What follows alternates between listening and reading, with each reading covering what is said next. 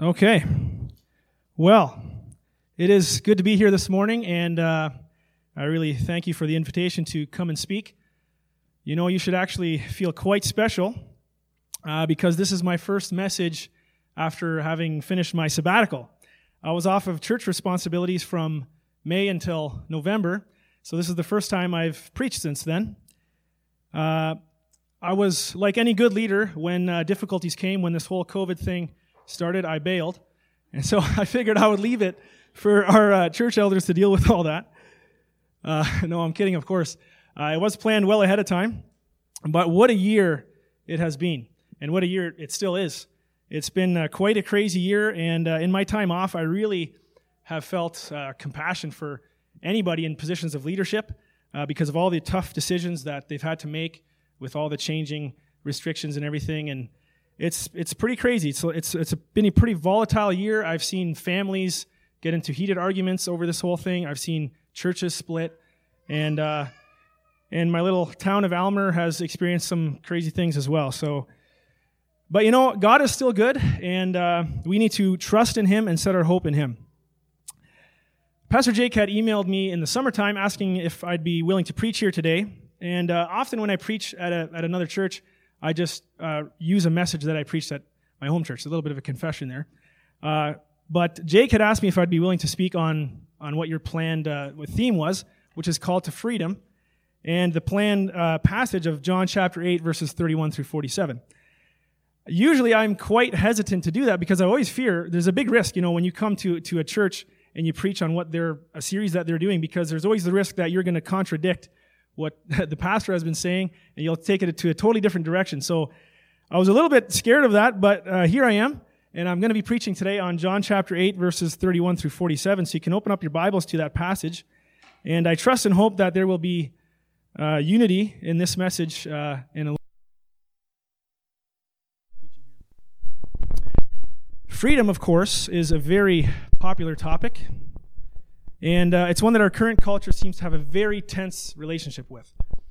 Um, it seems as though people struggle to know what exactly freedom is. What does it mean?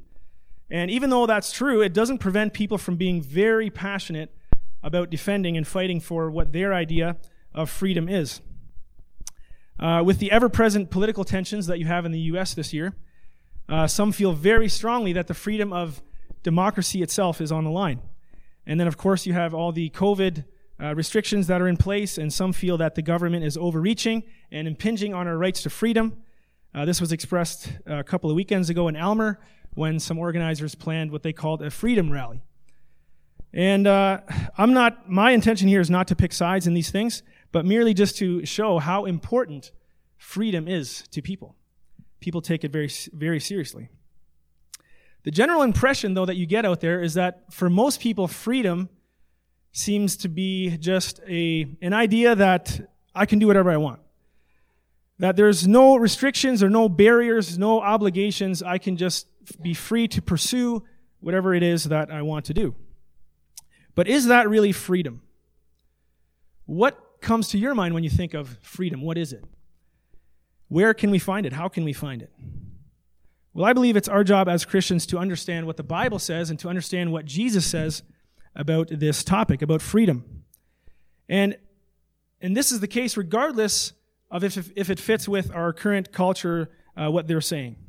And so in the passage, passage that we're looking at today in John chapter 8, Jesus actually addresses freedom head on.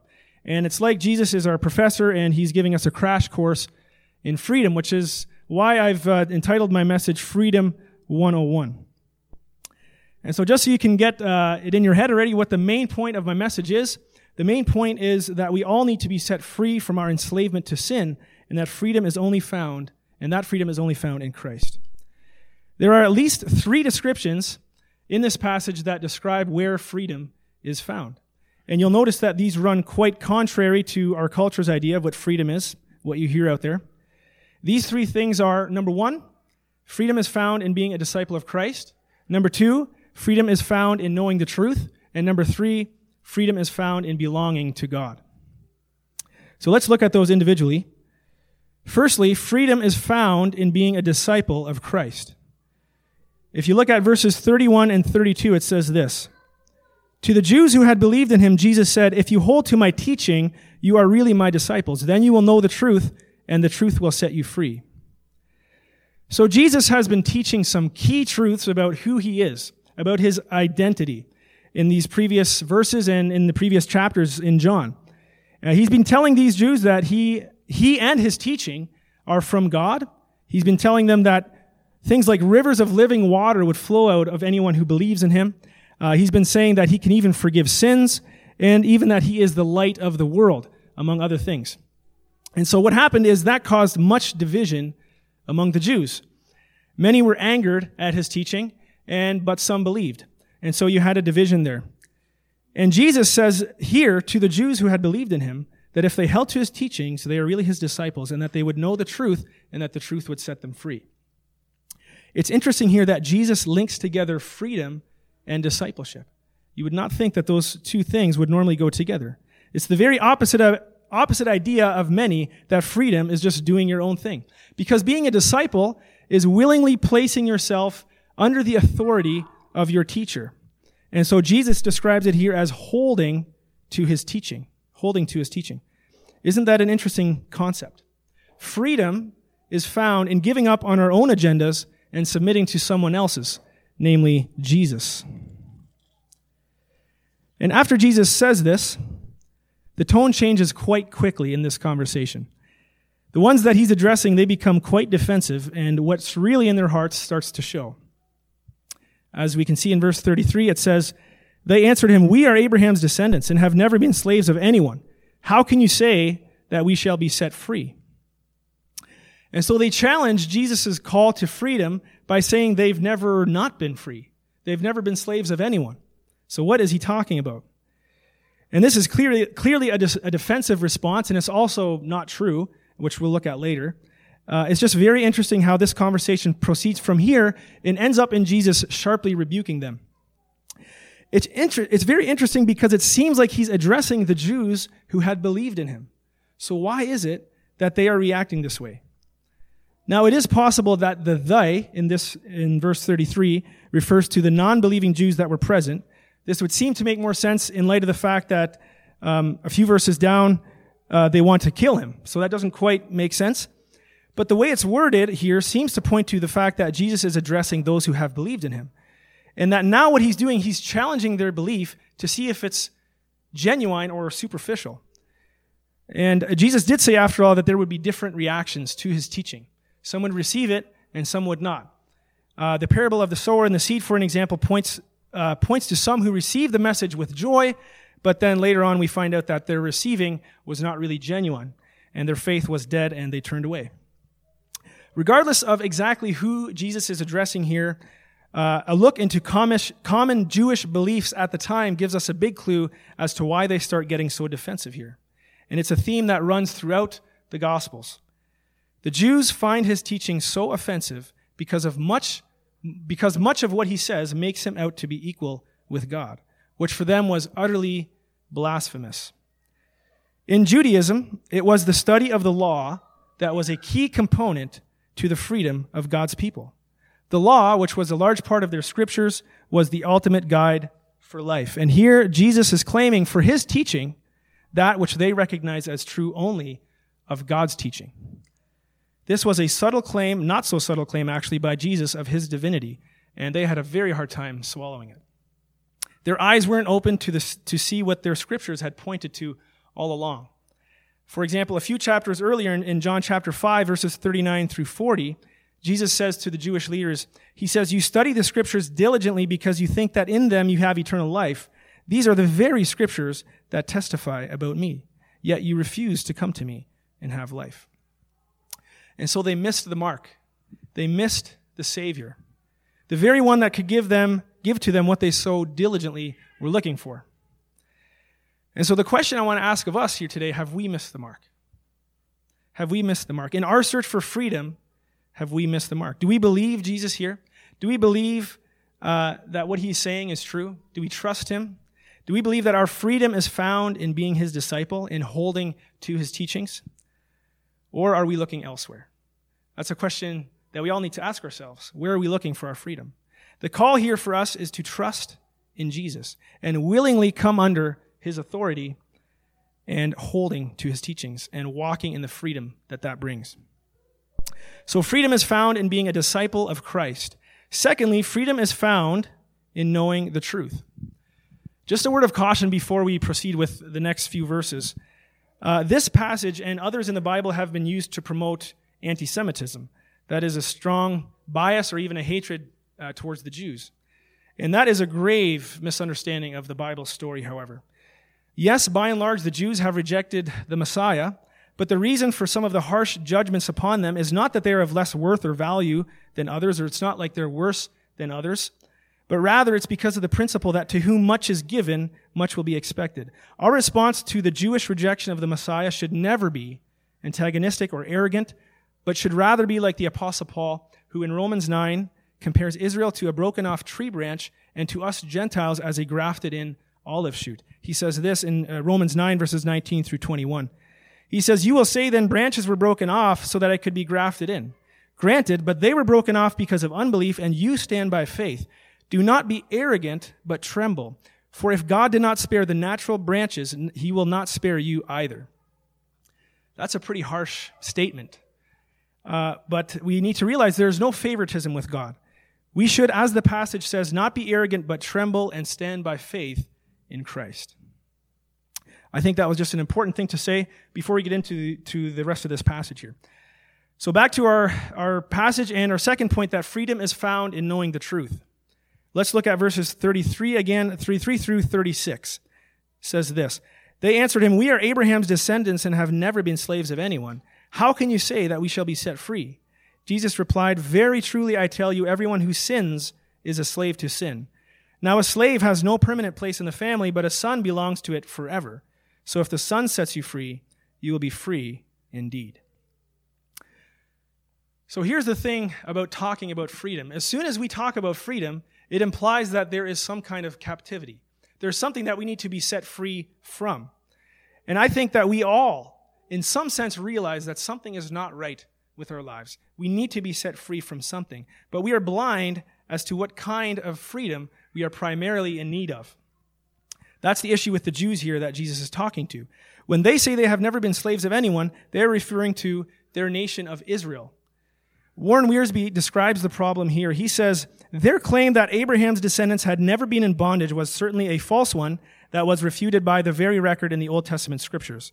The Jews had been enslaved by seven mighty nations, as recorded in the book of Judges. The ten northern tribes had been carried away captive by Assyria, and the two southern tribes had gone into 70 years of captivity in Babylon. And at that very hour, the Jews were under the iron heel of Rome. How difficult it is for proud religious people to admit their failings and their needs. So, this was their problem. They didn't see themselves as being in captivity. They were blind to their need, but even more importantly, to the type of freedom that Jesus was referring to. And it was a different type of freedom than they were thinking. They were thinking of national freedom. They were thinking of freedom from oppression from other nations. Jesus was talking about a deeper inner freedom that is a freedom from sin as is clear in what Jesus says in verse 34 when he says, Everyone who sins is a slave to sin. And so their foremost captivity problem had to do with sin and not the threat of being overcome by other nations. This is our main problem as well. This is everybody's main problem. He is not saying, Jesus, when Jesus says uh, everyone who sins is a slave to sin, he's not saying that some sin and, and some don't, but rather he's saying, saying that all sin and are slaves to it. It's similar to when he says uh, it's, not, it's not those who are well who need a physician, but it's those who are sick. He's not saying that some are well and some are not. He's saying that if you don't realize that you're sick, you'll never come to him for salvation. You'll never come to him to be set free. And that's the message of the Bible. The Bible is clear throughout that we have all sinned, as obviously it says in Romans 3.23, for all have sinned and fallen short of the glory of God. This is the inconvenient truth that we have to acknowledge if we want to be set free. It's so vital that we get this. I think, especially now in our current climate that we're in, especially when we think of the, uh, the U.S. elections, which seem to be that the Canadians are very interested in, and in so many ways we're bound to that. I've never seen so many people place their hopes in their preferred politicians in my life. This election has been so very polarizing, and it's hard to tell what's going to happen from here. I don't think anybody really knows. Um, but to be honest, I'm pretty tired of hearing about it, if I'm totally honest. Um, but it seems like one side is saying, you know, if only Trump can get in for another term, then all our problems will go away. The insurgents of the liberal assault on our freedoms will be kept at bay. And then on the other hand, you have the people saying, you know, if only Biden can get in, then all this uh, America can move on past what they see as a toxic leader that promotes toxic ideologies, and and so you have this huge rift in people. Now, my I'm not gonna uh, be up here and and and promoting a certain uh, politician or anything like that. That would never be what I would want to do. And of course, it's not wrong for people to have the desire to see the leader who they they see as the best option for their country to flourish be elected. That is not a wrong thing to do. But when people are placing their hopes so strongly in a political leader to come and save the day, it has crossed over into idolatry. And when we do that, we have, like these Jews, greatly misplaced our hope for freedom. And it's not only politics. There are as many wrong places to put our hope in for freedom as there are people. And so the question again that needs to be asked is, where are you placing your hopes? The truth that we need to know in order to be set free is that our primary problem is inside of us, not out there somewhere, not with politics, not with other people, it's inside of us. The problem is our sinful desires that makes us slaves to sin. Our sin causes us to be blind to our condition. We can't really see what the problem is. I was thinking of this actually the other day. Um, excuse me. About uh, 10 or 11 weeks ago, I started to get really tired, just tired and weaker, and I didn't know what was going on. I had recently started, uh, I like working out, and I had recently started a bench press program, and I was coming along quite well, and then all of a sudden this happened, and my strength just plummeted, and I didn't know what was going on. And so I thought, you know, this is just going to be a short thing. Maybe I'm just sick a little bit. I didn't know. And so I thought it would just go away, but it wasn't going away. Nothing changed. And I distinctly remember, uh, like a few weeks ago, I was thinking, I was questioning whether even there was something wrong. I was like, you know, maybe I've always been like this. Maybe there's not a wrong, maybe it's, maybe there's nothing wrong with me. And so I, I kind of felt like I was not thinking straight. And I was totally disregarding the fact that my strength had gone down so much, and even if I did a, a light workout, I was extremely exhausted. It just didn't register. I was in a, in a fog. Well, I got my blood tested. The doctor wanted me to get my blood tested, and it turns out that my doctor says I have a hyperactive thyroid. It's causing this. now, I'm not sharing this for pity. Uh, thyroid issues are fairly common and generally quite treatable. It's not usually a big deal. I share this because I think that's how it often is with sin. We're in it, and we can't see that we're in it. We can't see, like these Jews, we can't see that we're actually in captivity. There is a problem. I think that's the case with many of us. And it's like we're in a haze, we're in a fog, and we can't really think straight. And so we entertain the thought that there's no problem. And if there is a problem, it's definitely not with me. What we need to happen is we need to have Jesus to open up our eyes to see that we actually are in captivity and we need to be set free. And that's and Jesus, he is a great physician. He diagnoses our problem exactly what it is. And we need to be open to seeing that. And that is the positive side of the cure is that there is a cure. Or sorry, the positive side of this truth is that there is a cure. And Jesus is that cure. That we have one who has come from God and promised us freedom. That's the cure. He offers us true freedom from what we really need to be set free from. And if we will agree with his diagnosis, turn to him in faith, he will set us free. And no matter what the current political situation is or any other situation, we will be free indeed, as he says. Notice also that this knowing the truth is connected to our discipleship. If we look back at verses 31 and 32, he says, Then you will be my disciple, then you will know the truth, and the truth will set you free. This is difficult for a lot of people, myself included. I always struggled with just wanting to know everything. I didn't want to commit to anything unless I knew everything. And so with Christianity, there's a lot of questions. There's a lot of things we don't understand. And so some people hesitate to, to commit to Christ because of that. Now, that's not really how it works, though. This passage seems to be saying that, that we commit to Christ. We know certain truths about him, we commit to him, and then as we commit to him, we, uh, the truth becomes more and more clear to us, and we walk in our freedom more and more. And I think that's the prescription here. So freedom is found in knowing the truth, and Jesus is the truth. The third place where freedom is found, and this one sounds the most contradictory, is in belonging to God. Freedom is found in belonging to God. Let's look at verses 42 through 47. It says this Jesus said to them, If God were your Father, you would love me, for I have come here from God. I have not come on my own, God sent me. Why is my language not clear to you? Because you are un- unable to hear what I say. You belong to your father, the devil, and you want to carry out your father's desires. He was a murderer from the beginning, not holding to the truth, for there is no truth in him. When he lies, he speaks his native language, for he is a liar and the father of lies. Whoever belongs to God hears what God says. The reason you do not hear is that you do not belong to God. And so this is where the conversation between Jesus and these Jews kind of comes to a head. It was building up towards this. The Jews here have been claiming that they have never been enslaved to ever, anyone, and they say this with an air of arrogance and, and entitlement, clinging to their claim that they were descendants of Abraham. This brings on a debate between Jesus and these Jews about this whole issue of who they belong to, of who they belong to. They were saying, in light of their claim of being descendants of Abraham, that they belong to God. Verse 39, that God is their father. Jesus, however, seems to make a distinction between the descendants of Abraham, which he says in verse 37, which he also acknowledges that they are. He makes a distinction between that and between the children of Abraham in verse 39, which he says they are not because of the fact that they want to kill him. He even goes so far so as to call them children of the devil. They are not receiving Jesus' words, he says, because they do not belong to God. And so we see that their problem of sin was a result of who they belonged to. And because of their arrogance and blindness, they failed to see they did not belong to God like they thought they did. Freedom, Jesus is saying, does not come from natural descent.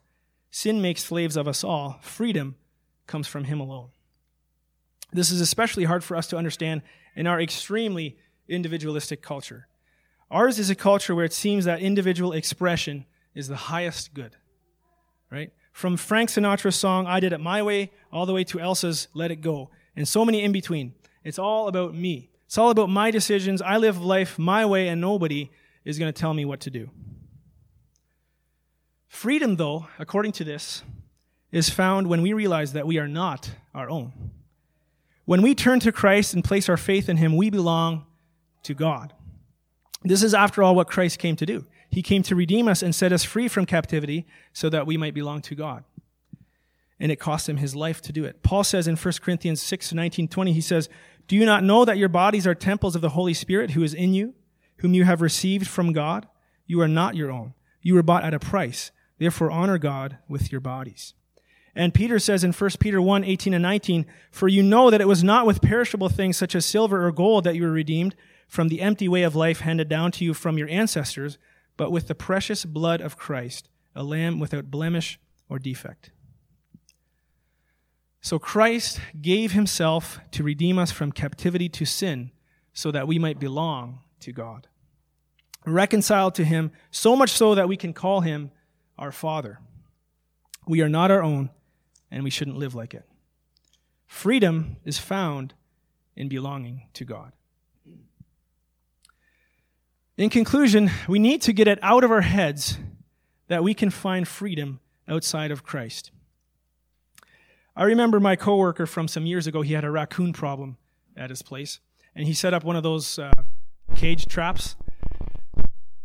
He got the raccoon. And, uh,